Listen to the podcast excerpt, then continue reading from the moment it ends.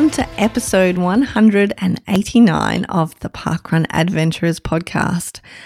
My name is Mel Erbacker. It's 2020, new year, same old me. I liked the me that was already around, so why bother changing? But I've got a new co-host this week. Uh, well, new new to the week anyway, not new to the co-hosting couch because he's been here before and did such a brilliant job those other times that we asked him back. And I would like to say welcome, TOC, back to the co-hosting couch. Woohoo, and um, welcome, welcome to 2020. I hope you've got your party hat on and the party poppers going. A new year, new goals, new ambitions. Looking forward to it Oh, all. I am so excited about the 20s. The last 20s looked like they were a hoot, basically. They had the best fashion, and I'm keen to bring the flapper dresses and gangster hats back. What do you reckon? Oh, I'm, I'm sensing a theme for a um, a dress up run. I, I reckon I could get involved in that. Nothing like a bit of tassels flashing around on a park run course, I reckon. Yeah, I'm not sure about the shoes they had back then, though. How they're going to go for PBs? I, I'm not sure how that bit's going to work. Yeah, might have to might have to think our way through that. I don't know. They could dance pretty quickly. Yep. Yeah. Oh, I can't dance quickly, but I can run quicker. and in fact, anyone I've probably ever danced with will probably tell you that I don't dance at all, Fair enough. unless you count trying to emulate Peter Garrett from Midnight Oil as dancing. Some people consider that a dance form. Other people not so. I'll run with it. Would your wife be in the not so party? I reckon she probably, if we are going to go out dancing, I reckon she'd be looking for some steel cap shoes. Good on you, Jackie. Yeah, I am not light on my feet. Well, I'm happy to have you back here joining me anyway, TOC. It's been a uh, eventful, let's say, break, as it were, for the Parkrun Adventurers since our final episode of 2019 with the Christmas all happening. It has, Mel. We've had some real, um, some real highs and lows, and it's been a very interesting time in the parkrun world. It has. We've had the opportunity to parkrun at a, a handful of parkruns since then, and so let's let's go back TOC and find out where you've been all these weeks of park running. Where have I been? Rightio. I guess we we starting back on Christmas Day. If you park ran on Christmas Day, why not? Okay. Well, I didn't actually run. I run directed at Inverloch, and we had an amazing turnout. It was a one of those days every year at Inverloch. It just gets better and better. It's the parkrun family all coming together. Um, big crowd, um, and the sun was shining. I, I know that always happens at Inverloch, except for odd occasion. But um, yeah, we we had a big crowd for our Christmas day, and it was a, a really great day. Um, after that one, we we went to Mount Beauty for the twenty eighth, and it's a gorgeous park run up there. You run around a lake. The track's pretty well right on the lake edge. You know, you probably think to yourself, going to a mountain, Mount Beauty, it's going to be up and down a bit, dead flat, and it's a fast, great out and back course. Um, lovely people, lovely views as you're running around. Just another crack of a park run. Then it was on to the New Year's Day doubles. Where did you find yourself on New Year's Day this year, TOC? Well, I, I should say before I get onto that, probably my highlight of Christmas for myself was my uh, middle son came down Inverloch Park Run and did his 50th on Christmas Day. And I reckon that was just a really cool way of um, clocking up the 50. Um, you know, really proud dad moment having the, the kids turn up and do the 50. Oh, that's awesome. Well done, Daniel, Doc, Doc. we've got a Doc. I went to school with a Doc, actually. I went to visit one once, but not as good. Yeah. And, and how did you finish off your year, Mel? Um, I did not park run, nor did I volunteer on Christmas Day this year. We had just a bit of a logistical nightmare, basically, with family deciding where the location of Christmas was going to be. And yeah, long story short, no Christmas for us. This uh, no Christmas for us. Well, that's what a little bit what it felt like. No, I shouldn't say that because my family might be listening somewhere down the track. Uh, no parkrun day for us this Christmas. So twenty fifth was missed opportunity, unfortunately, for an extra parkrun. However, the 28th, we were back home to see out the year with the parkrun uh, B course for Kawana Parkrun. And that's where we start on the beach, which is a little bit exciting for a lot of adventurers, but not so for the locals. And uh, I was run directing that weekend, and Adam actually used the opportunity to take the boys and try out the double pram himself for the first time down at Baringa Park Run because Kawana Park Run on the stand, not pram friendly for a 40 kilo double pram with children on board. Yeah, I've, I've seen the pictures. I think you'd be looking for the wide tyres on the pram to make it work. Wide tyres, possibly some kind of hovercraft situation motor going on to levitate the whole vehicle above the ground. Yeah, it's it's. I would go so far as to say it's pram hostile. So it's not just pram unfriendly; it's pram hostile.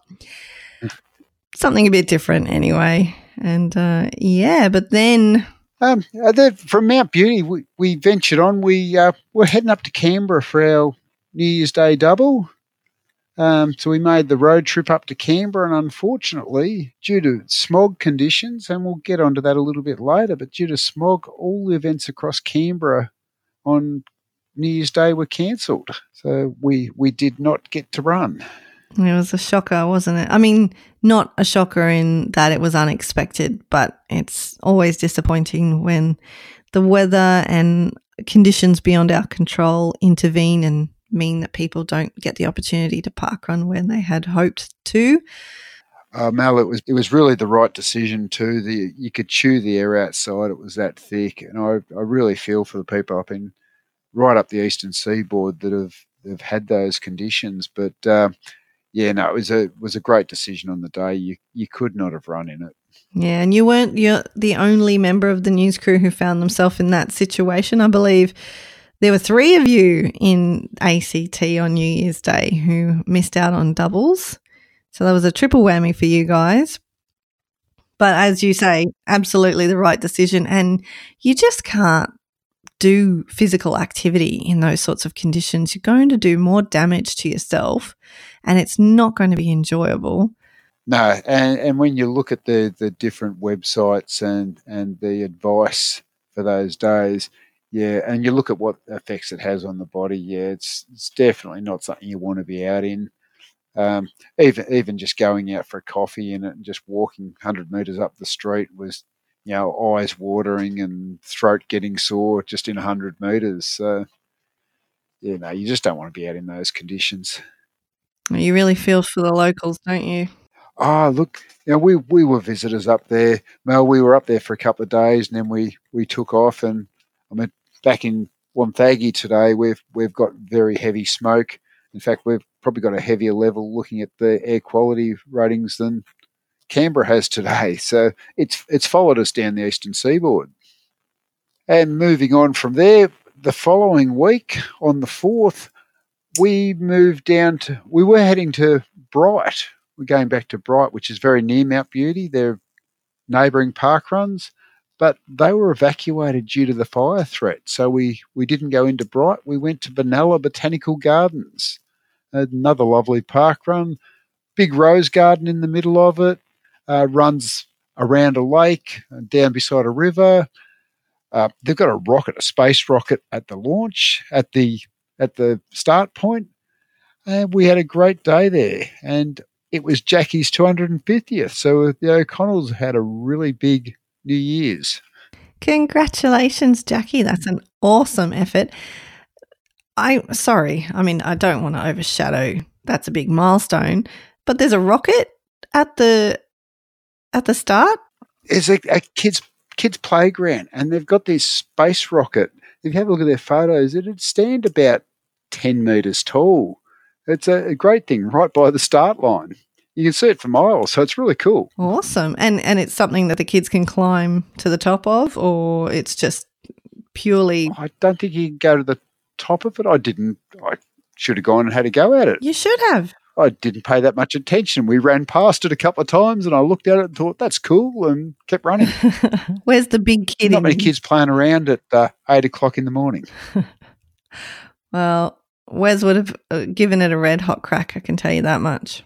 Yeah, so so that was that was our couple of runs. Now, Mel, park run for you, New Year's Day. New Year's Day. Not was uh, what happened in your world on New Year's Day? New Year's Day was a completely different experience for me than it was for you, TOC. We had an absolutely quality adventure from start to finish. It was just uh, brilliant. I was not in my home state of Queensland. We had travelled down on New Year's Eve to South Australia. We went to Adelaide to grab a couple of sneaky doubles while we were down there before well it was it was the start of a family holiday for us which uh, had been long anticipated and much awaited and we had lined up Jubilee Way and Lochiel Park Run to do the double in Adelaide very excitedly reached out a couple of days before we went down there because um, we're, we're somewhat challenged with the amount of carry on that we can take with the boys. And not just actually, when you travel with small children, you're allowed to take a ridiculous amount of things. The problem with that is the two little people can't actually carry any of their own stuff. So if you take your designated amount of luggage, you're going to end up with more things than you can physically carry. So we we were sensible and tried to pack the least amount of things possible. That meant that we didn't take either of our two running prams, but we did we do have a, a little travel pram that actually folds down and fits into overhead baggage. So you can take it on flight with you, which is great. It counted as one of the boys' carry on, but of course, we push it around right to the last second. So it's not something you have to travel, like carry, and it ends up carrying h- half the other heavy stuff for you anyway. Um, but it did present a little bit of a challenge for us parkrun wise because obviously we either need to push them both in the double pram or somebody ends up carrying and by somebody it's always me adam has not once done a park run with either of the boys in the carrier um, so to save my back, I posted in the unofficial South Australian Parkrun Facebook group. And so I posted in there asking if anybody may have a spare pram that they could lend us and was going to be in the vicinity of either of those events on New Year's Day.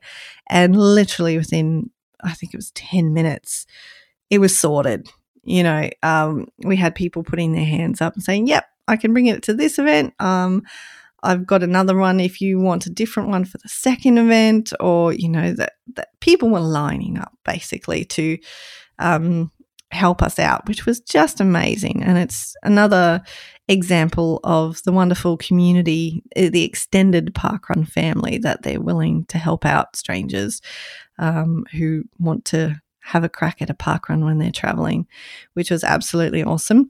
Thank you so much, Janet and Christy. We really appreciate your kindness and to everybody else who offered as well.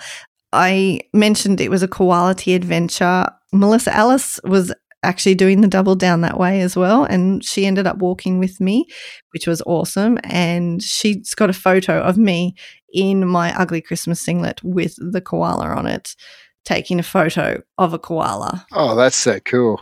so it's it's got uh, well, wishing you a quality adventure on the back while I'm taking a photo of a koala up in a tree. So that was oh, that's cool. really cool. Yeah. And PK managed to make it along to Lochiel too, which was very cool. And what else? Oh my gosh, there was so much. We also got to to meet uh, Parkrun Adventurer listeners Path and Irene and Chantel and spend time with them out on the courses. They were doing the doubles as well and having a great time.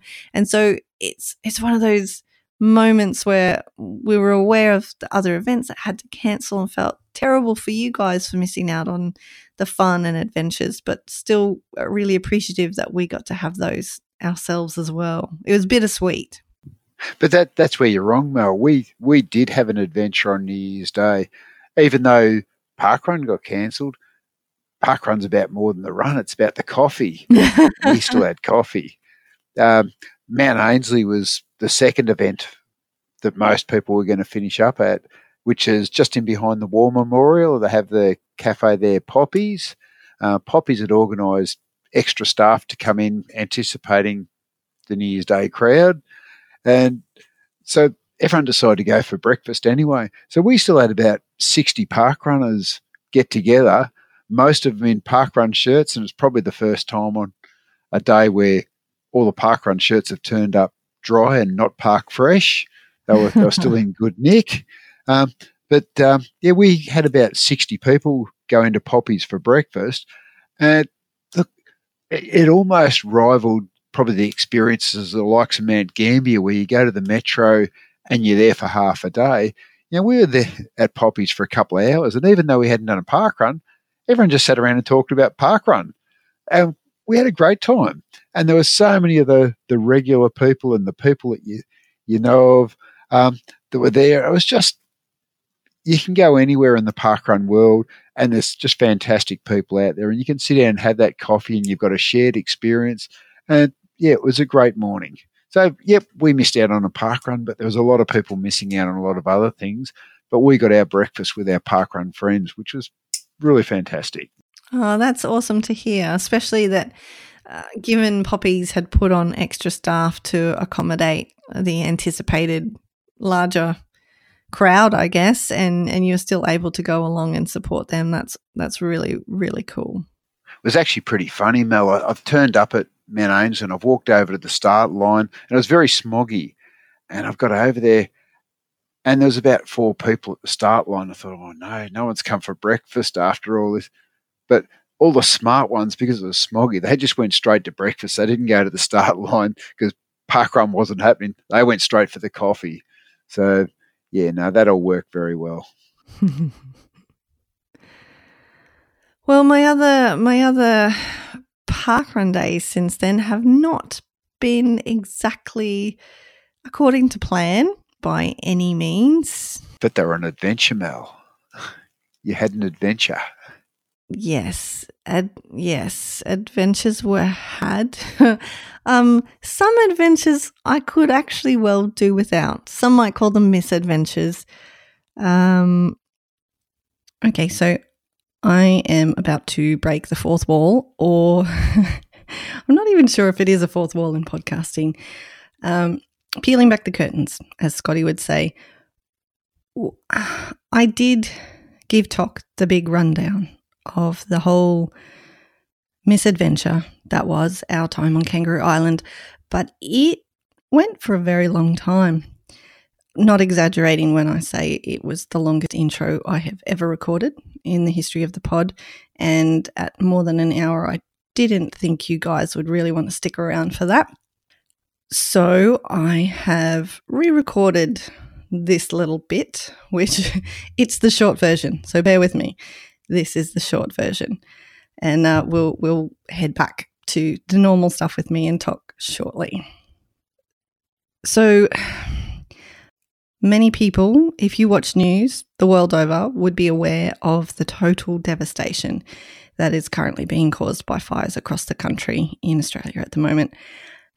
People watching or reading the news are likely to have seen that Kangaroo Island off the coast of South Australia is one of the areas that has been hit in recent weeks. Um, on the 2nd of January, Adam and myself left Adelaide with the boys and caught a ferry from Cape Jervis to Penneshaw on KI to begin our planned six day adventure on the island, which was going to include Kangaroo Island Park Run, as well as taking in all the wonder and glory of the place, which is known for its beauty and its abundant wildlife and its stunning national parks and beaches.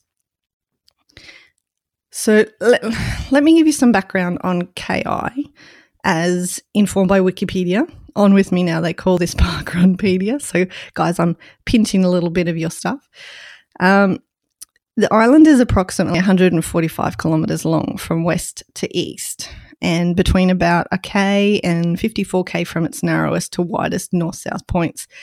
Its area covers 4,405 square kilometres and it has a coastline 540 kilometres long.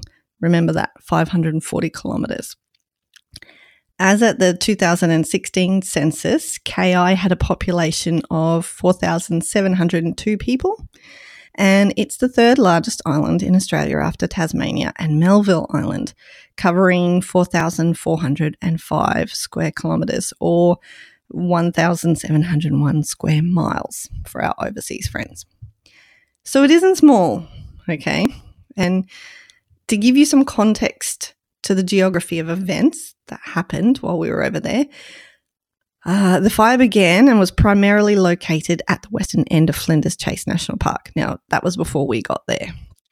The ferry terminal is at Penneshaw on the eastern end and is about 100 kilometres drive from the accommodation we were staying at, which is located in the centre and on the north coast of the island near a place called Stokes Bay. On our day of arrival, at any given time, we were probably about 50 kilometres from the fire front, um, but this changed significantly over the next 24 hours after we arrived. So I said the short version. the short version of our story is that we had a somewhat stressful first night stay, keeping up to date with the fire warnings and movements as much as we could, with at best severely limited phone service. Um, we might have had, you know, like one bar if we moved to a certain place out on a hill, sort of cliffside. Um, Friday, the 3rd of January, was forecasted to be a scorcher, reaching 38 degrees Celsius and with winds that would create extremely difficult conditions for the fireys who were battling blazes that had already been burning on the island for weeks. Um, about mid Arvo on Friday, a fellow tourist staying near us came and knocked on our door to check that we knew what was going on and to inform us of the latest updates about the level of alert from local police who they had met on the road. Bless her. Um, it's so lovely to see people so concerned for other people's well-being and you don't take risks in these situations. So we tuned into the local radio station who which we should have probably done earlier given the terrible signal that we were experiencing with our phones and trying to get updates through the CFS and stuff. But anyway, we, we finally did tune into the local radio station who were already playing the alert messages every 15 minutes and they were strongly encouraging everyone to leave while they could before the forecasted changes to the wind direction put us in the direct line of danger.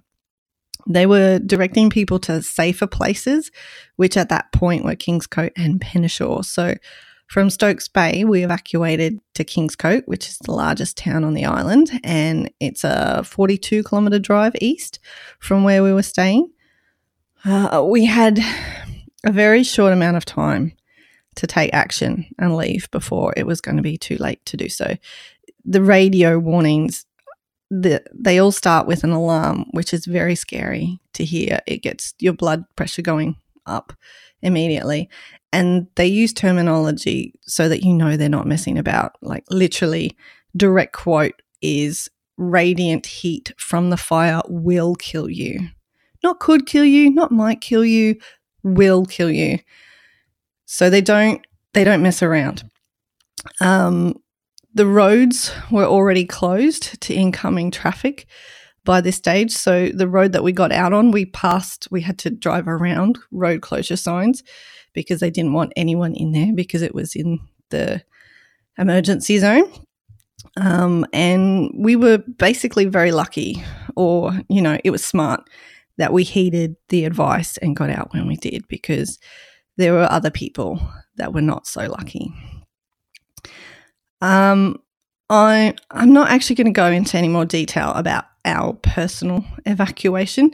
Uh, TOC did a great job of being my therapist when we recorded this originally, and I was emotional, but it it yeah, I'm not going to go into it again. I, I already feel my heart palpitating just thinking about it. Um,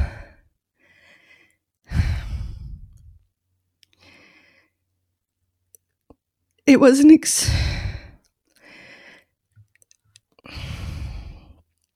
it was an extremely stressful, emotionally charged, and distressing time. And even now, I'm still, I'm still processing it all. So, um, I want to thank everyone on the island, the locals and the, and the tourists, for looking out for each other. The Country Fire Service and the KI community were amazing. We were especially grateful um, for information provided to us by the KI parkrun team, um, who who gave us the details to contact the lady in charge of the emergency accommodation at the recovery centre, and to receive the generous offer of a place um, to stay from a lovely couple in Kingscote when we had nowhere to go after leaving the immediate area of danger. Um, with tourist accommodation options already full, uh, there, there, was no space left on the ferries leaving the island on Friday. Um, the thought that had crossed our minds that we could end up sleeping in our car with the boys. So to be offered a safe haven was worth more than I can say, and we are truly indebted to Graham and Leslie who opened their home to us, complete strangers. Um, scarily, the danger increased into the night on Friday, and even the easternmost parts of the island were put on alert and encouraged to evacuate to safer places, which is particularly scary when you're on an island and there's nowhere left to go. Okay, so fortunately, the weather conditions did improve later in the night uh, and we all remained safe, which is the most important thing. There were extensive road closures across the island on the following days, and, and many of those are still in place now. But thankfully, we were able to get a place on one of the first ferries back to the mainland on Sunday morning. It's a bit of a catch 22 situation being a tourist on an island going through what they are. So, on the one hand, you want to help wherever you can and support the businesses with your tourist dollars, which we did as far as we could on the Saturday. But on the other hand, you don't want to contribute to putting strain on resources, which could and should be dedicated to the firefighting and the recovery efforts. So there's guilt. There's guilt either way you look at it. Um, Kangaroo Island Parkrun was more than understandably cancelled on Saturday the 4th. Uh, happily, however, they did run again last weekend on the 11th of January as it was safe to do so. And Tessa and the team there recognized that offering a place for the locals to come together and enjoy a little slice of normalcy during their difficult times is an important thing for the community. So, well done to the team for being there and offering a friendly and welcoming place for people to move and talk together. Um, uh, some park runners went along and actually took a bit of a video, and you might have seen that on the BBC News, and it was just wonderful to see. Um, two weeks on, the ravine fire, as it as it is known on the island, um, is still burning on KI. So, as at the CFS's latest report issued on the 16th of January, 2,112 square kilometres or 816 square miles has been burned. That is 50% of the island. And I, I just grabbed a couple more stats from their latest report. The fire perimeter is 612 kilometres. So you remember a little while ago when I told you to remember a number from the, um, what do you call it? The coastline. Okay, the coastline of KI is 540 kilometres long. The perimeter of the fire, obviously, it's not just around the coast, it's inland too, is 612 kilometres. 32,000 livestock have been lost. Most of those were sheep. 89 dwellings destroyed. 296 outbuildings destroyed. 276 vehicles destroyed, 500 people approximately are housed in the base camp, including international assistance from New Zealand. 200 farm fire units are actively working on the island. So these guys, the people that live there, they had some terrible fires uh, years ago as well. I think it was 2007. Um, so this is an island that is prepared. You know, the, the signage for safer places, the signage for last resort refuges is all excellent. Um, they've all got plans in place and they have got farm fire units who are used to protecting their properties. But all those other things have still been lost despite all that. And there's 63 firefighting vehicles and aircraft, including three fire bombers and two observation aircraft, have been assisting in the efforts as well. The number of wildlife thought to have perished has not been estimated with any precision as yet. Um, the fires are ongoing, obviously, and in the national parks, so there are just areas they can't access to even begin to take stock of what's lost. Um, our hearts go out to the locals, human and wildlife alike, who have been and continue to be impacted most, some with the loss of their lives, and for the wonderful fireys and emergency services doing everything they can to bring the fires under control and protect everyone, as well as the army who have gone in to help with our recovery efforts. It's very early in the bushfire season, and these guys aren't going to get a break soon. And we're, we're already seeing lots of cancellations for park runs. If you're a tourist, or an adventurer, please don't put pressure on events not to cancel or, you know, contact them in the days leading up to see what the likelihood of cancelling is going to be. They're going to keep everyone informed, okay? So please bear in mind they've got a lot more important things going on right now in their homes and their lives. So just bear with them and keep an eye on the social media pages for their advice and just let them take the time they need to get that to you. Um, okay. Now, yeah, now we're going to put the fourth wall back up and we're going to go back to TOC. I promised you that was the short version, so I apologize. It, it went a little bit longer than I expected. So, Mel, I think the biggest thing that uh, we can take out of these fires, and they've, they've been really terrible. We've seen so many communities affected, but as adventurers, I reckon the really great thing that we can do out of there is, is keep away from the areas until they're safe to go in. We don't want to add any extra pressure onto our, our local fire services and our the local even the water boards that are trying to get sewer and water up and going. But let's let's keep out of those areas until it's safe. But but once they are safe, I reckon as adventurers, one of the great things we can do is we can go into these towns and we can support the smaller businesses in there. You know, go into some of our holiday destinations that are going to be very quiet for a while because of these fires. Go into the town, do some shopping in the town, get a meal, fill up the car with a bit of fuel, even stay if there's some places that are around that you can get into. And I think that sort of support is going to be really critical uh, for these towns to move forward. Absolutely. It will be a big part of the recovery. And of course, get your park run done while you're there. You know, have your park run adventure. oh yeah, you're missing a key element there, TOC. There's some sensational locations out there that have been fire affected, and I think some of those places are really going to welcome the park runners back in. You know, but wait till it's safe to to go into them. You know, don't go jumping the gun. You know, let the places get the fires out and get re-established, and then we can really help the smaller towns out, and even some of the bigger towns out.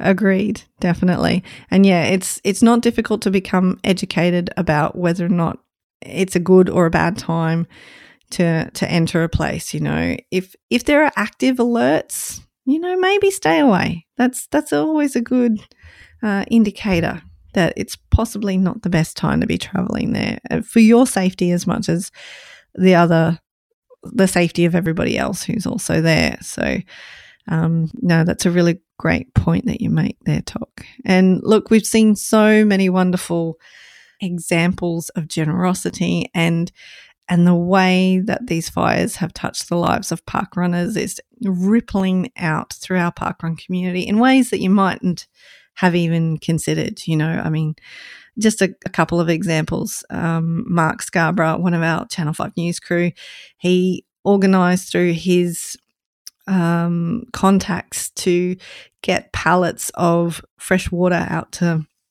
local fire services to have. And Melissa Ellis, another one of our mainstays here on the team, she is actually in the Army Reserves who have been called up. And she is stationed at the moment at Puckapunyal Base, whose closest park run is Euroa, which is 41 minutes away, but she's not allowed off base during an operation to attend park run. But these are the sorts of things that park runners are doing to help in general the fire affected communities and as well as you know the the physical donations and the monetary donations and things that I know people have been doing. There've been a lot of people who have been running and donating a certain amount of money per kilometer that they've been running in virtual runs and things like that recently. It's really overwhelming and heartwarming to see the response of of the Australian population and even the global population to to the situation we have here because it is very easy to become desensitized. I think, you know, we, we're seeing it. We've been seeing it for a long time, months now. We've been seeing fires in our news and, oh, you know, another day, another fire. But these are real people and these are real communities that are being impacted and losing lives and the lives of wildlife and beautiful nature reserves and just wonderful areas of our country are being lost on an hourly basis, not even just a daily basis anymore. The magnitude of it cannot be quantified in in a single sentence and it's it's going to continue for a long time. So yes, recovery is going to be a big part of our future and adventurers have a very important part to play in that. And I, I think Mel, we're seeing those great examples from from some of our regular adventurers. But I'd also just really like a heartfelt thanks to the, the park runners out there that are volunteer firefighters or volunteer support or welfare people behind the scenes because they're really holding this country together at the moment. I think, you know, we owe just a great deal of gratitude to those people. They're going above and beyond in these challenging times. And, you know, we're only just at the start of January. So, you know, thanks to those people. We've got a lot of heroism in our midst and we don't even know it. We do, and then just not the uh, ones that wear Superman costumes to park run, they're out there in reality.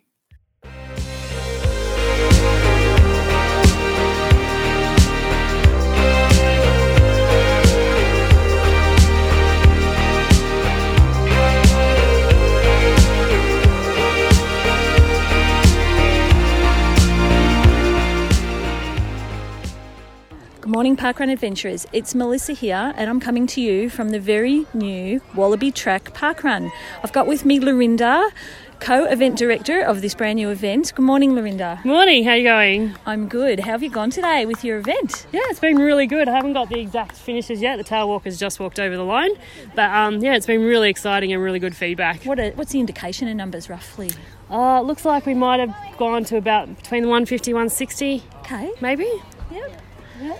Would you like to describe your lovely track for us? Okay, so our lovely track is in a bit of a bush setting. We start, um, it's got some undulations, I suppose. Uh, we get we've got a 100 meter, 120 meter, sorry, tunnel that you get to run through, which is nice and cool on a day like today where it's quite warm. And um, yeah, it runs along the edge of a creek, the Yarrowee Creek in Ballarat, which is quite pretty. And it's Ballarat's second park run, isn't It it? is. It is Ballarat's second, which is very exciting. Okay, so what? How did it come to be? How did it come to be? Basically, um, Bruce Purdy, who is our event ambassador, had been looking for a second park run in Ballarat for a while, and my husband suggested to him that um, this would be a great track to have a park run on. And then the rest is history. Bruce just approached us and said, Well, let's do it. And we approached council, and they were really supportive, and here we are. That's really good. So, have you got a long history with parkrun? What's your story? My story is I was very hesitant to start parkrun. My husband and my um, two boys had started running parkrun weekly and they really wanted me to come along and my husband told me I had to do it for the kids as they do mum guilt you into doing things and my very first parkrun I can remember exactly where it was I stopped and I looked at my husband and said don't you ever ask me to do this again in, while I was in tears anyway now I've done 130 parkruns and as you can see I've launched our own park run as well. So it's um, changed my life. It's um, changed our family's life. We go to park run when we're on holidays. It's just a great community, and it's really fun to do, and it's a great way to get out and exercise. And now you've got your own baby park run. We have our own baby park run. That's a good way of describing it. And I noticed there's a local market here. Is that monthly market? Yep, so the market's, uh, market's on once a month, and um, yeah, it's really good. We've worked in with them so that um, they know when we're going to be around, and they might have extra coffee vans or extra staff in the coffee vans so people can get coffee straight away. And they've got, I've seen a few people grab sausages and things for brekkie, so that's really exciting too. And quite unique that you got to start um, on the very last park run of, well, it's not the last park run of the year, is it? Cause No. oh, yeah, Yeah, it it is. is. It is. Yep. And you're going to be doing the double. Yes, we're doing the double with Ballarat Park Run, which is very exciting. So we're at eight o'clock and Ballarat at nine thirty, which is really, really good because you don't have much time to travel and stuff. So yeah, it'll be fun. Yes. I did love that tunnel. That's very unique. It is cool. yep. All right. Well, thanks very much for talking to me today. No worries. And all the best for the future of Wallaby Track. Thank you. Okay, so now I'm with Natalie Harrison. How are you, Natalie? I'm well, thank you. I've just noticed, oh, it's been drawn to my attention, your beautiful tutu that you've worn today. Would you like to explain what's going on here with this tutu? Okay, so this I made for Sunbury's 100th, um, and it's a tutu and it's got all the colours of the Parkrun milestones. Plus, it's got the volley colours, so we've got some purple and orange. The apricot and the red, Yeah. black, purple, white for the junior tens, Yeah, so it's got every milestone. even the blue. Oh, and the, the 250 green. Yeah.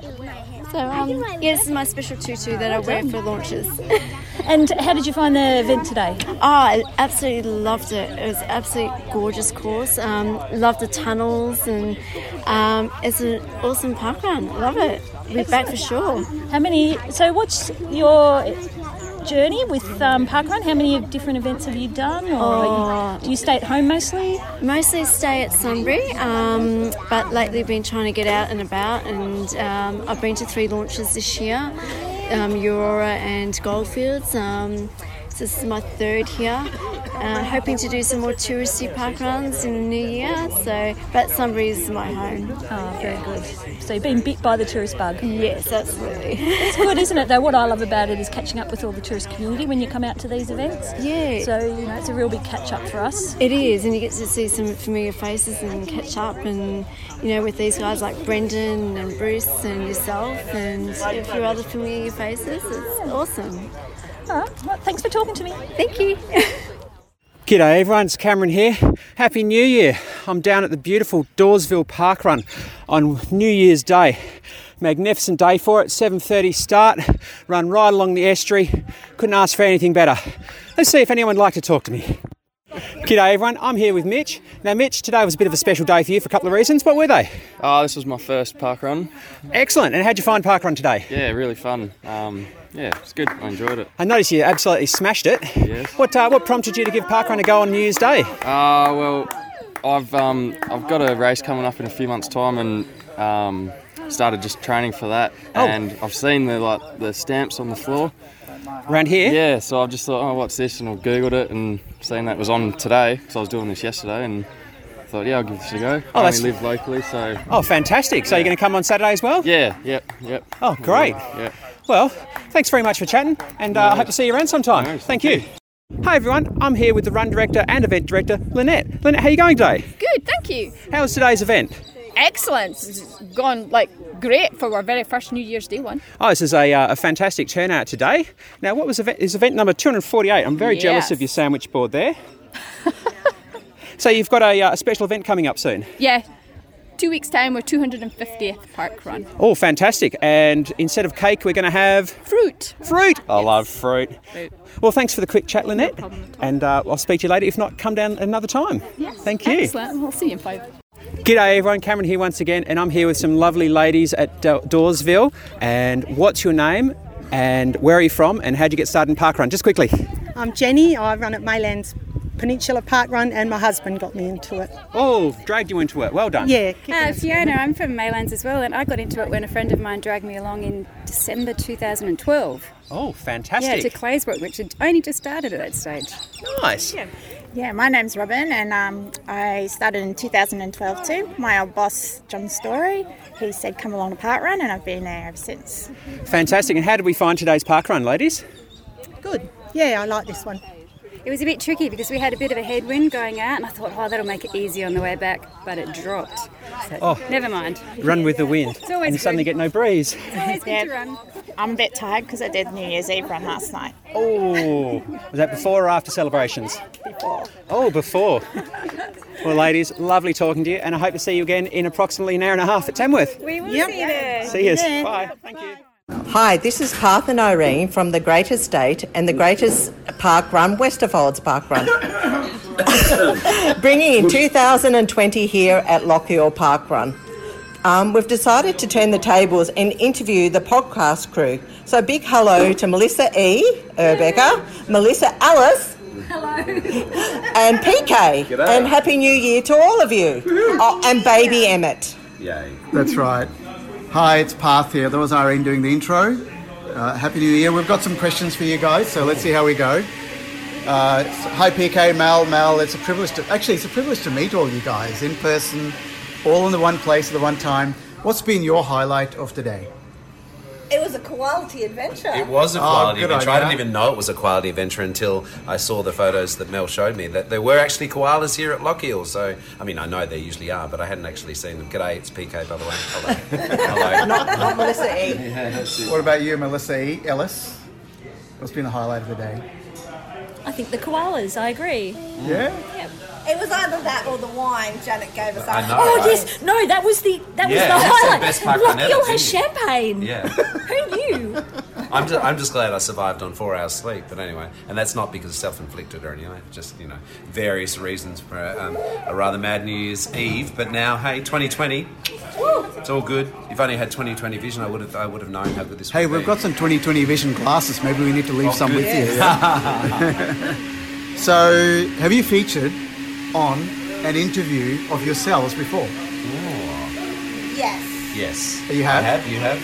You, Yeah. I Oh. think you interviewed Scotty and I Yes. at Nuriootpa Park Run in Adelaide. In Adelaide. Well, in South Australia a couple of years ago. 2017. That was. You're right. Don't Gosh. you love the uh, background Background coffee noise. Oh, maker the background, blender? yeah, I, The blender. Well, the we're at blender the- noises we're, are nice. We're, you know, we're at the best part of park run. We're having, course. we're having coffee in the The golf. most important of park run That's right. experience is the brunch. That's Yeah. it. What about Ellis? Melissa Ellis. Have you Mel featured in? No, I've never been interviewed. Oh, really? No, I don't think so. Is it the first time you've been interviewed? Oh, probably. Oh my goodness! Oh, my- there you oh, go. yeah. We've made you famous now. We've You made feel you even more special? famous now. I feel very special. There you go. I'm sure you've been interviewed before. Yeah. Yeah, I reckon. I, bet I was on the podcast as the quiz, but that wasn't it. Oh, of course, that's right. Yeah, and my and my daughter interviewed me for the most recent episode. Hear that last Indeed, week, yeah. indeed, yes. So um, the Christmas one because I had to find someone wearing a singlet, and it was me. Well, there you. Anyway, that would have worked out. where others failed, PK. thank so you. well done Thank you. you. So we'd love to know about your um, New Year's goals. Can each of you let us know one of your New Year's goals? Go for it, Melissa Ellis. You start first. Pick one. Okay, so uh, my goal for this year is to get to New Zealand and do a park run over there. Oh, that's wonderful. What about you, Rebecca? I have not actually set my goals yet. I have. So my first goal is to set some goals for New Year. I love it. What about you, PK? Um, oh, just to run more far and to get back down closer to my PB. So, And what's your um, PB Oh, at? 24, 27, but I'm like only on my best would be 27 at the moment. Today, I think I did 38. So, Yeah. just trying to get out there and run more and and look after myself more and have more me time, I suppose. Oh, good on you, PK. What about yourself, Parth? Yeah. What's Oh, one of good. your goals? One of my goals, actually, one of my goals is to do 50 freedom runs in 2020. Oh wow, wow, that's very cool. And what about you, Irene? Um, one of mine is to become an AC Terrian, Totori. Totorian, because we're already Mel E and myself and you are all Victorian states people. So, how many Yeah. parkruns are there in ACT?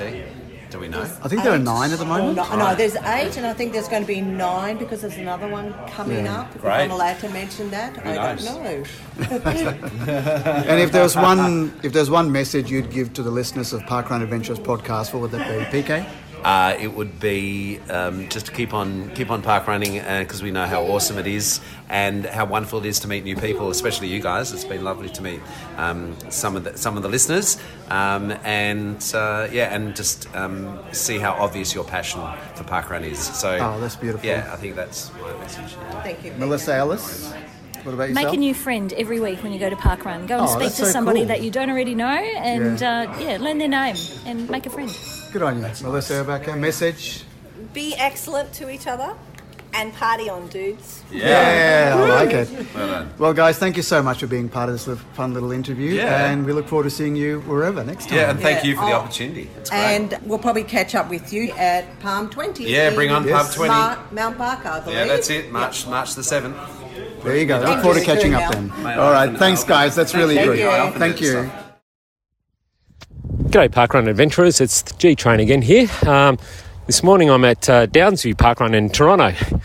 Uh, did the run earlier, uh, it was quite a nice run, very flat uh, but undulating. Lovely course in uh, downtown Toronto. And now I'm just doing a lap with uh, Jemima the tail walker, and I might get her to tell you a bit about the history of Downsview Parkrun. Hi. So today is our 14th park run. So there's a core group of about five or six people who are responsible for this new park run in downtown Toronto.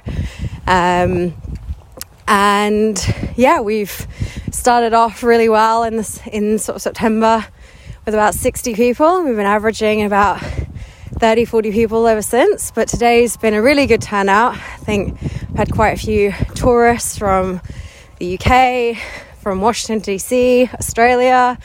Um, so really great to see some tourists and also had quite a few new park runners as well. Um, good conditions today.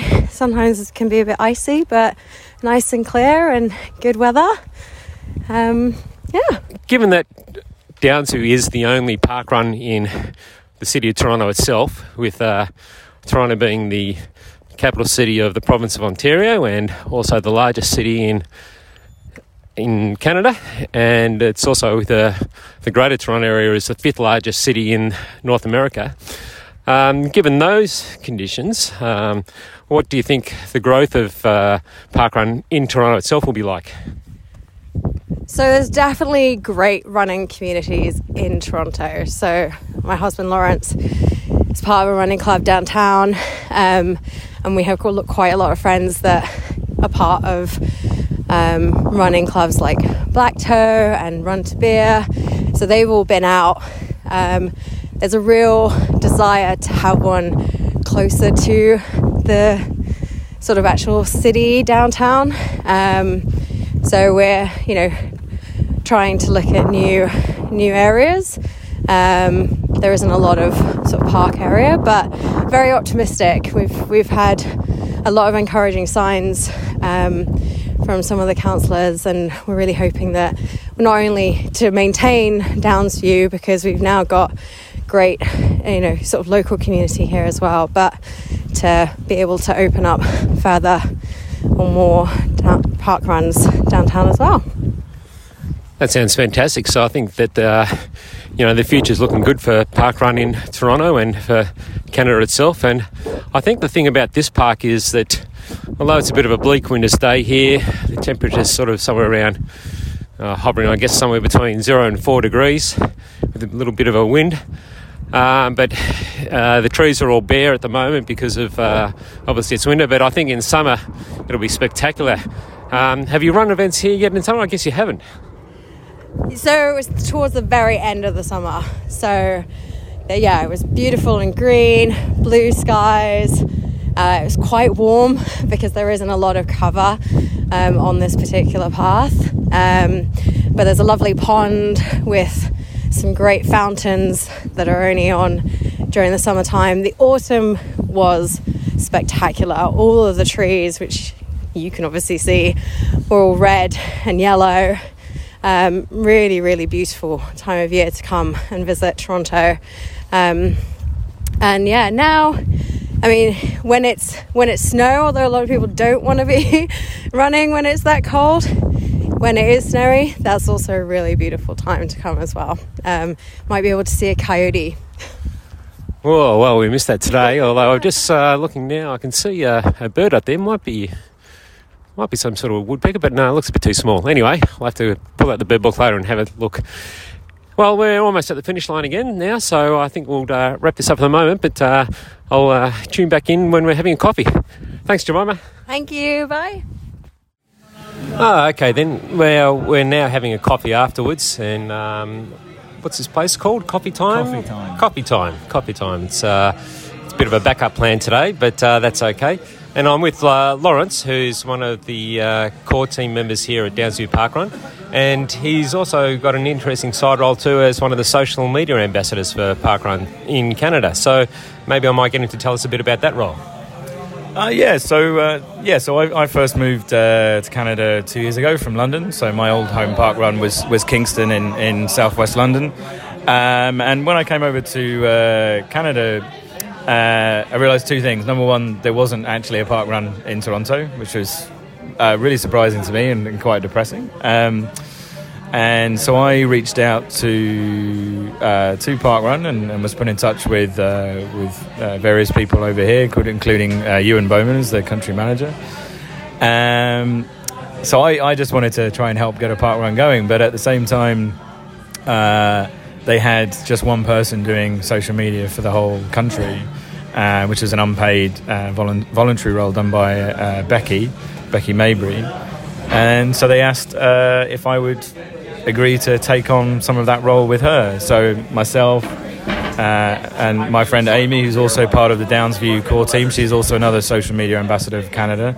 Uh, and then there's two other two other uh, volunteers as well. So we just, you know, Parkrun Canada at the moment doesn't have any paid employees at all. Uh, it, result, it relies solely on, on, volunteers, not just for the events themselves, but for everything else. Um, so there's like four or five of us, and we just take sort of one week on, four weeks off, one week on, four weeks off, uh, covering the Instagram and the Facebook, uh, the website, the blogs, and uh, and so on. Um, just trying to take the load off, um, take the load off Becky, so that she doesn't have to do everything. So. Uh, it's been it's been really, rewarding. It's been great. You get to it's Canada's a really big country, as you know, a bit like Australia. Um, so making sure that we communicate to everyone is really you know it's really important. I think, and trying to get Parkrun better known in the country. I mean, right now we're only averaging. Ooh, uh, in the summer, we'll probably be averaging maybe 1,500 runners in the whole country across all the events that we have, across the 40 so events that we have. Um, and you know we really need to try and grow that and for one person to try and do it on their own is very very difficult so it's been really nice to, to help out with that and volunteer for that and yeah Oh, fantastic. And uh, perhaps you can also tell us about a recent event that happened here, which was uh, Canada's first Parkrun Ambassador Conference. Yeah, so um, Parkrun Canada has been really, really lucky in that we have a national sponsor, which is Saucony, um, and they uh, their financial support and, and, and you know the support of their publicity as well. But they they've uh, they they agreed to basically financially support the first ever Park Parkrun Canada Ambassador Conference. So Park Parkrun Canada has been going for around three and a half years. Um, but obviously, very, very large country, um, incredibly expensive to get ambassadors together uh, from across the, the whole country. Um, but uh, but with Saucony's help, we managed to do that. So we all uh, flew out to Victoria in uh, British Columbia, which is around, uh, which is on an island uh, just near Vancouver, out on the west coast. And we spent around two, two or so, two and a half days together, basically sort of planning the future of of Parkrun Canada, trying to understand how we can grow Parkrun uh, I don't like using the word, but you know, grow the brand of Parkrun, uh, you know, nationally uh, to get it from where it is right now, which is kind of a, a, niche thing, which is still often only known by expats from Australia and New Zealand and the UK and so on, and try and get it really better known within the country of Canada. Um, also, as well, just to get ambassadors together so that we uh, that we could learn from the likes of James Kemp. So, James Kemp, the global operations manager, came over to help us ensure that uh, our park runs and newer park runs that come on stream are doing things the right way. So, making sure that as we grow and get bigger, we don't run into problems that you know we could have uh, we could have avoided. So, making sure that just things like uh, you know no barcode, no time, no exceptions, just reinforcing some of that. Um, uh, reinforcing uh, what we can and cannot do on social media. Um, uh, you know what we can and can do in terms of uh, being not being off-brand with sort of unofficial merchandise and stuff like that. But you know things that, that can crop up from time to time because you know most uh, most people who are involved in Parkrun Canada as volunteers you know, I've never had any sort of interaction with anyone from Parkrun because, of course, we're a long way away uh, from from global, and you know, we have great communication with them electronically. But it was really, it was really invaluable to, spend that time together, learning from each other about what works at our events, what doesn't work, but also to learn from someone like James about you know how we can navigate the next growth period of, of parkrun, not just globally but specifically within Canada. Um, and it was just really fascinating, apart from anything else, to get to know you know, get to know your ambassadors across country. I mean, Canada is the second largest land mass on the planet, and running a park run in, say, Vancouver, um, which has a very, you know, temperate climate, to say running one in Regina or Saskatchewan or Saskatoon, sorry, where it can easily be minus 39 on any given day. Um, it's been really interesting to exchange stories and, and, and best practice and so on. So, um, yeah, that was an invaluable experience. Yeah, no, that's great.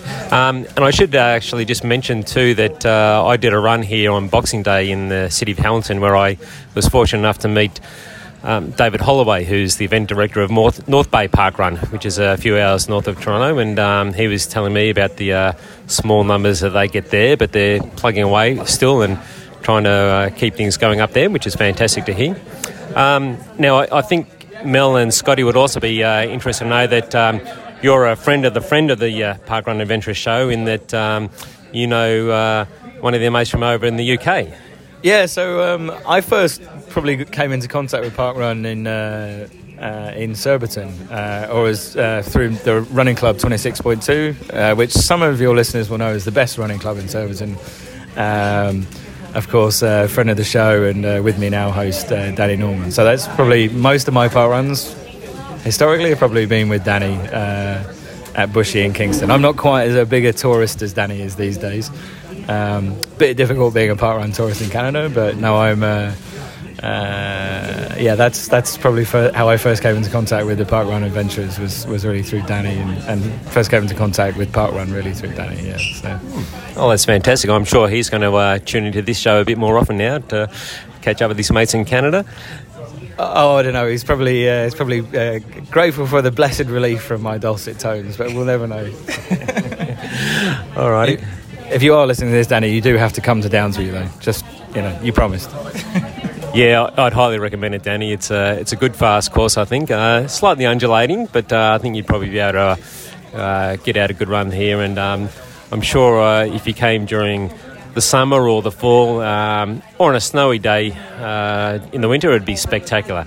Um, but uh, look, I think that's it for now from Downsview, and um, hopefully I'll be able to bring you another report next weekend from another event in Canada. And um, look forward to uh, getting back to Australia soon and um, running in some warmth. So uh, thanks a lot, Lawrence, and um, fantastic job here, and uh, all the best for the continued future of Downsview Park Run. Thank you. Very nice talking to you. Uh, g'day, Parkrun Adventurers. Happy New Year. It's G Train here, coming to you from River Oaks Parkrun in Oakville, in Canada. Uh, I've just done it myself. It's a very lovely course, bit of a uh, uh bitumen path for the first uh, 500 or so metres, and it goes into a lovely little trail through the woods and around a baseball course and uh, a baseball field. Um, double loop, uh, quite a lot of fun. And um, I'm here with the co event directors, Joanne and Chris, and I might just get them to uh, tell you a little bit about River Oaks. Uh, sure, yeah. So we've been going for almost 18 months now. It's uh, River Oaks here in the middle of Oakville.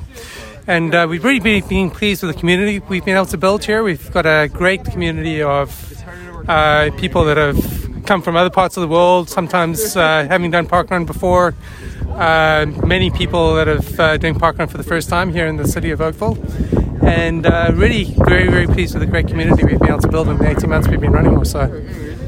Thanks, Chris. And um, we last ran together two years ago at Beach Strip, where at that time there were only two park runs here in the uh, Greater Toronto area, and now we're up to about uh, it's probably about six or seven, I would say. Yeah, six or seven. Yeah, it's been great to see the park run grow in the city of Toronto or in the Toronto area, and uh, I think it's becoming quite a good uh, parkrun destination for tourists to come to now because we've got quite a choice of different types of park runs. Yeah, and uh, one of the things about small events as they're getting started, you do get a lot of tourists coming along. Um, where's the uh, what sort of people have you had coming along as tourists? Wow, we've had tourists from uh, just about all parts of the world, I think. Uh, we've had uh, tourists, a lot of people from the UK, a lot of South Africans. There's a strong South African community here in Oakville. I, myself am from South Africa, and we seem to uh, bring our people along with us.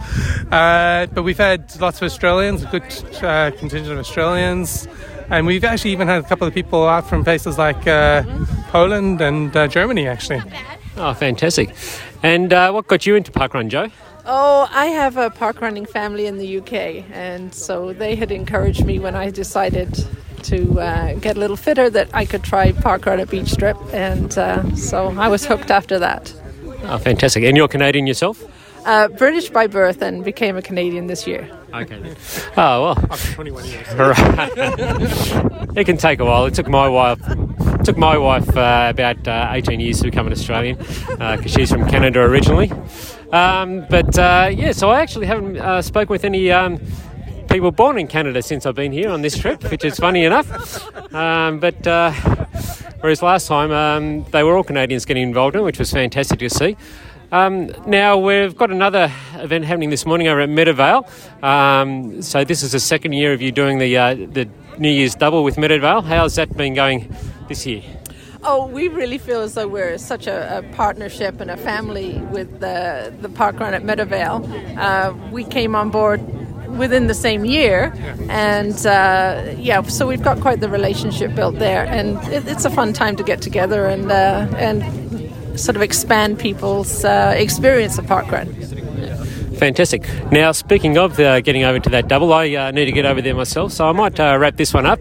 Uh, thanks very much for having me, Joanne and Chris, and uh, we hope to see you down in Australia sometime. Oh, that would be nice. That'd be lovely. Hopefully, be warmer than here. it, it usually tends to be. okay. Thanks, folks.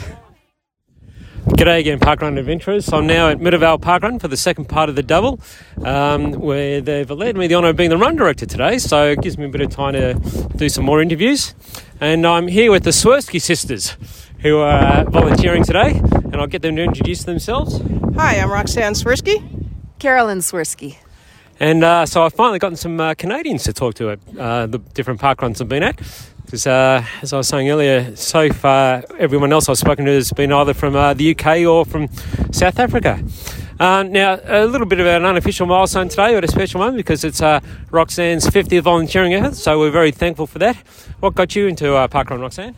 Well, you know, I, I, saw the park run advertised in our political councillors, our city councillors newsletter, and I wonder what that's about. My sister brought me out, and now it's my way of giving back to the community, which is fantastic.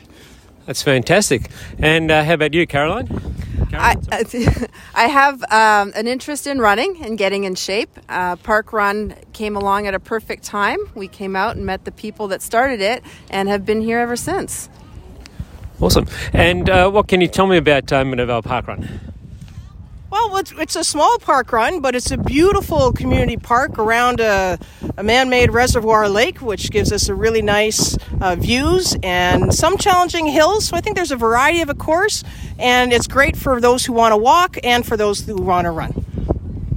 And uh, I did this course on my uh, first week in, on this trip to Canada a few weeks ago. And um, it, uh, yes, as uh, Roxanne said, it's around a man made lake all of the park runs I've done here so far have been beside water, except for one, which, uh, funnily enough, is called Nautical Park Run. So there's a bit of Canadian humour there, perhaps. And, and what's your favourite part about Park Run, Caroline? I love Park Run because it's all inclusive. You have runners, you have walkers, we have families, and it's just a great sense of family community time together. Fantastic. And uh, we've got a lot of runners coming past now, so we might get back to uh, cheering them on and uh, see who we can chat to later on. Thanks. Go park runners! Go park runners! G'day again, uh, Parkrun Adventures. I'm still here at uh, and I've found a couple of uh, tourists from Australia. So I'm here with Caden and Nicole, who have both done over 250 runs themselves, and uh, they've they were at the uh, double earlier at uh, River Oaks as well. So I'll just get them to give their impressions of uh, running in Canada. It's cold. It's really cold, but like the snow's good and the weather's nice mostly. But yeah, it's, it's good. What about you, Nicole? How did you find it? It's very different to running in Australia. I ended up walking just so I knew I didn't get injured. But it's lovely just to see the snow, and we did snow angels on the way around on this one. And yeah, we've had a great time. Fantastic. Yeah, there isn't actually a great deal of snow around, and the paths are all clear, but there's still a little bit of ice out there. Did you have any issues with that? Uh, he had, Caden had a great time sliding across all the ice. He thought that was fantastic. I just very carefully walked across it. And um, now I know that you're here with your uh, family, Caden. Where's the rest of them? Not a clue. I think they're sitting in the car right now in the in the warmth. Yeah, but yeah, And do you think you'll um, ever get them out uh, for a winter park run? no, not not a chance. Definitely not a winter one. And where's your uh, home park run in Australia? Rockingham, Western Australia. And how many park runs have you done there? Uh, about 240, I suppose, but we're up to about 257 each after today. That's great. And where else have you uh, gotten to on this trip for uh, park run? Um, Washington. Roosevelt Island Park Run in Washington, and then the double today. Fantastic. Oh, well, it's great to see you out here and lovely to meet you. And uh, maybe we'll see you back in Australia one day. We'll try, yes, thank you. Okay, Parkrun Adventurers, I'm here now having a post parkrun coffee at uh, Tim Hortons with Lawrence, who's one of the co event directors at Meadowvale Parkrun, and his wife Vicky, who is one of the run directors there. And I might throw to Vicky first because she's the one who got Lawrence involved into parkrun. Oh, well, we headed to Sydney a few years ago for my 50th birthday, and I told him to look for a 5 or a 10K run, and nothing was happening in Sydney, but he discovered this thing called Park Run, and off we headed to St. Peter's for his first ever event uh, six years ago. And lo and behold, now we run our own course in Canada. That's right.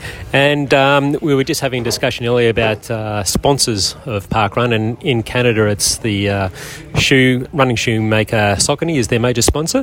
And I was telling Lawrence and Vicky about some of the previous sponsors that we've had in Australia. One of them being Tom Tom. And uh, Vicky had a wires cross and uh, thought it related to uh, a certain biscuit in Australia, which uh, I'm sure most of you can uh, probably work that out. Um, now, as well as it being the uh, the double today with River Oaks and Meadowvale for the New Year's Day, Lawrence had the good fortune to hit a milestone. If you want to tell us about that, Lawrence. Well, today I managed to do my 99th and 100th park run. That's fantastic, and most of those have been done at Meadowvale. And you've also run in a couple of other spots, and I noticed one which uh, sort of took my interest. Um, apart from your first one being at St Peter's in Sydney, but uh, I believe you've run on uh, Guernsey as well. Yes, it was. We went for a family reunion there two years ago, and I guess being a good parkrun tourist, first thing I looked was, is there a parkrun there? And lo and behold, there was. So the basic plan was no matter what else is uh, going on that weekend, I have to be in this location at nine in the morning. And for those that don't know it, Guernsey is one of the Channel Islands uh, between uh, the UK and France in the English Channel. Um, so, can you tell us a little bit about that park run? Because probably not too many of our listeners will get an opportunity to get there. It's uh, out and back twice course that's on the beach and uh, goes across uh, grassy sand dunes. And the one thing that stood out for me in the runner's brief, which I'd never heard before, was we were told we tried to fill in as many as we can, but watch out for the rabbit holes. so that was that was quite a unique thing. Oh, so there's another um, bit of wildlife that we need to watch out for. So we've got uh, magpies and snakes in Australia, and uh, coyotes in Canada, and deer as well, and uh, rabbit holes on the Guernsey Islands.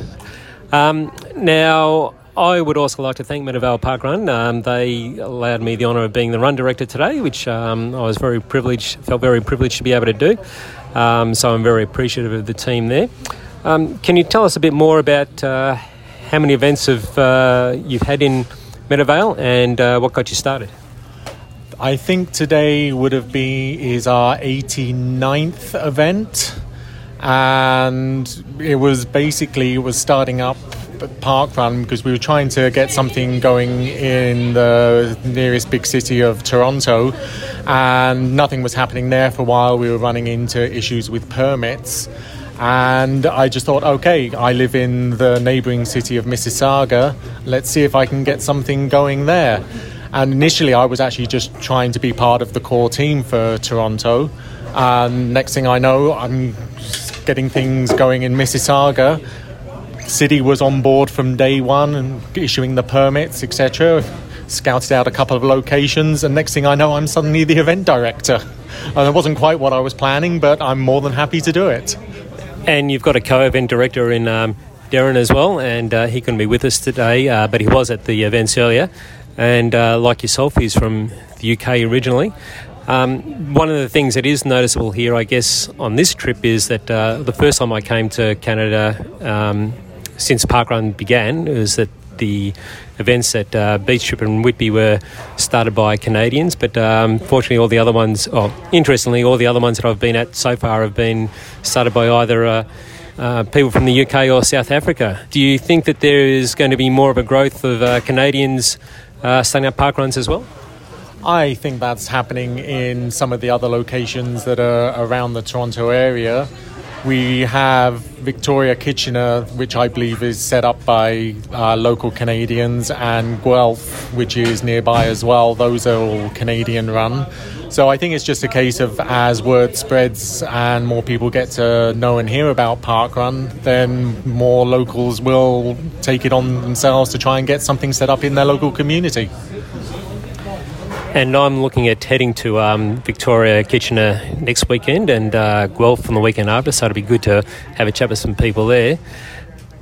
The, um, the event today was fantastic. Uh, you almost hit 50 runners today, which was fantastic. Um, what have the numbers been like so far at uh, Meadowvale, Vicky? Well, we started out with about five people and uh, recruited some friends who were runners, and we've surpassed 50 once. And generally, we have in the winter a dozen to 20 people, but most of the, this last summer, there's been almost well over 40 most most weeks when it's warm and sunny. It's going to be minus 20 pretty soon, and it'll be only the dedicated crazy runners who will come out at that time. Unfortunately, I'll be back in Australia then, so I guess I'll have to miss it this time.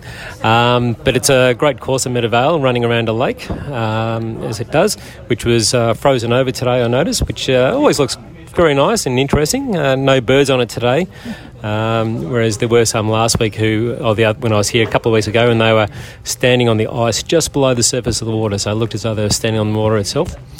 Um, but anyway, it's been fantastic coming along here, and um, this is my second time at the Meadowvale today. I ran here a few weeks ago and quite enjoyed it. And uh, thanks once again for uh, looking after me, and uh, we hope to see you again soon.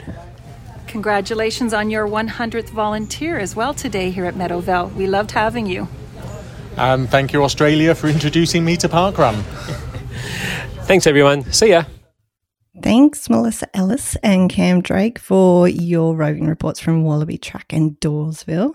And also thanks to Irene and Parth for putting us on the other side of the microphone at Lochiel. That was a little bit of a different experience.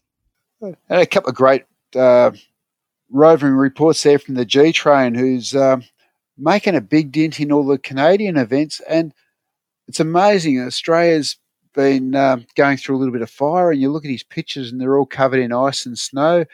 Uh, probably more amazing, Mel, is he's actually even got into volunteering over there and been run director at a Canadian event. I reckon that's a really cool thing, if you pardon the icy pun, but that's a really cool thing to do while you're away on holidays.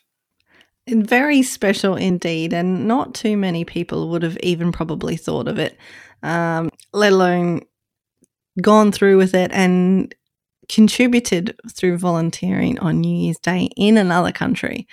Very impressive. Love your work, G Train, and keep the roving reports coming. Loving those too. Talk. Let's talk about some light-hearted stuff. Well, Mel, I've I've got a really cracker of one to go on with. Um, I don't know if you noticed, but over Christmas, the the Running Challenges website updated, and uh, if you haven't been on board and had a look, get onto it, have a look at the map. Um, it's incredible. They've split the whole world up into to little segments, and I think it's called a Voronoi diagram. I have seen the the maps TOC. I'm a very visual person, so I love uh, to see pretty colors and things. Um, these ones are very interesting to look at. Have you done a bit of a dig to find out more about them? Can you give us some more details? So I have been doing a bit of a dig and having a look. And for those that haven't logged into their running challenges and had a look, the every park run has an area assigned around it. Uh, and so the world is essentially split up into a grid. And when you complete the park run, they shade it green. So it automatically shades it green. And I'm just having a look and like at my Victoria map, I've got a few dots there that I need to finish, but I'm looking at the linkages across and where the green joins, you can play almost like Tetris or Blockbusters, where I could see I want to go and connect some of those dots up now and try to make a bit of a game of of parkrun like that. And I'm just wondering, you know, is there anyone that's actually been able to connect like up the east coast or from the west coast to the east coast on the parkrun on their map? I'd I'd love to to know if anyone's actually managed to do that because when you have a look at some of the urban areas like Brisbane, Sydney, and Melbourne, there's just very small grids. But if you have a look at the size of the grid that's around Kalgoorlie, it, it's huge. So you can connect east to west with a couple of really big dots there. It's very impressive. Kalgoorlie does have a big, big chunk, and um, the the WA events in general, they, they've got lots of big chunks that they can take. Obviously, not the ones in the Perth area. So I think if you're a um, a capital city park runner, you're going to have some some very small dots, and you're not going to fill in a big map. Um, I think if you're from regional Australia, you'd be surprised at how quick you can connect up a few of the dots. There's a couple of them there that have just really, really big chunks, and it's interesting to see the way they're they're split up. Um, particularly, you know, Darwin or Northern Territory's got some really big ones as well, as you'd expect, because it's a long way between park runs. I think Kununurra has just a massive dot that runs all the way across to Indonesia. So, but you can actually play connect the dots right across the world. So, as I said, it'd be interesting to see if anyone can go north to south in Australia or east to west. But it'd be interesting to see if anybody's done events such as Kununurra and then has done one in Indonesia where it connects up, or into Malaysia, Singapore. And when you look at some of those dots, some of the it would be cool to bridge bridge across to New Zealand as well. I've got Vanuatu covered, which is a pity. I think we need a park run in Vanuatu. Yeah, my uh, Merimbula takes me about halfway to New Zealand. And so I think it'd be it's just really interesting to have a look at some of these dots um, and the area that they cover. And some of them just cover, cover a massive area, and some of them quite a small little dot. Depends on your cluster of park runs around you. You can get from Malaysia into Russia in two park runs. That's very impressive. So if you've done Tamanpulu and one in Russia that connect, you're halfway across the world in two park runs. So yeah, I think everyone should get onto the running challenges, just have a look and see their dots because I've started looking at it and thinking, oh, if I do that park run, it's going to connect up with those two dots.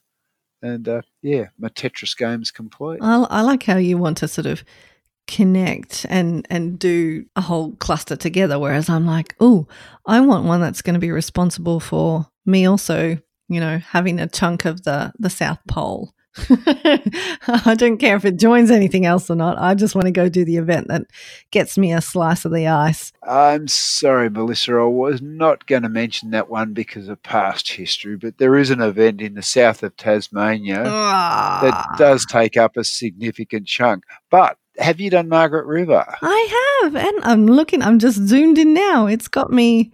It's got me down. I've got a bit of ice. Margaret River gets you down into the ice, so that one will count. Excellent. Now I need to go find one. I want one on the other side. I want some North Pole action going on too. I'm going to have to get me to Europe, I reckon. And I'll tell you what, if you can get to the one in the Falkland Islands, you get about half the world in one park run. it's got the biggest block of them all, I think. Well, I reckon if you if you've managed to get to the Falkland Islands, you deserve it. Yep. Yeah. Although it is still a UK park run. Well, technically. Technically. That's very cool. Thanks, Andy and Laura. I love love the new fun things that you guys come up with. I think the Running Challenges website has really revolutionised the way we think about park runs, Mel. I think, you know, things like having your Wilson Index and your P Index and your V Index and everything else all in one spot. Uh, I love it. It's, it's a great website. Yeah, Melissa, while I've got you, your New Year's Eve park or your New Year's Day park run, you've done your J in South Australia. I noticed that you've only got a couple of letters to go, and one of them's probably the most significant number or letter in the alphabet. That's your I. So, any plans? When do we get to see you at Inverloch? Oh, I was going to say, why is it the most significant? I don't understand. There's plenty of eyes all over the place. Um, yeah, but there's only one that's always sunny. This is true. And there's one that has a big stump. You know, we've, Yeah. we've got everything covered. Okay. Do you know where I might be able to stay if I ventured down that way? I know somewhere you could stay very close to Inverloch that uh, you'd be more than welcome to co- come and bring Emmett and Wes and Adam down too. I'll get that information off you offline at a later. And we don't want to tell everyone because it sounds like it's a, a bit of a best kept secret. So, um, thank you, TOC, for joining me for the first episode of season five of the Parkrun Adventurers. It's going to be an interesting season, this one. We've got a, a fairly early palm this season. So it's only a couple of months away now. Are you getting excited for it? No, I'm really getting excited. It's going to be great to catch up with everyone again. South Australia is always a wonderful destination to head to. Um, I'm really looking forward to catching up with a couple of South Australian friends that we've got over there. Uh, I probably just need to get onto the bookings, the accommodation, everything else. But no, really excited to get over there and uh, catch up with a heap of people. I think it's going to be a cracker of an adventure.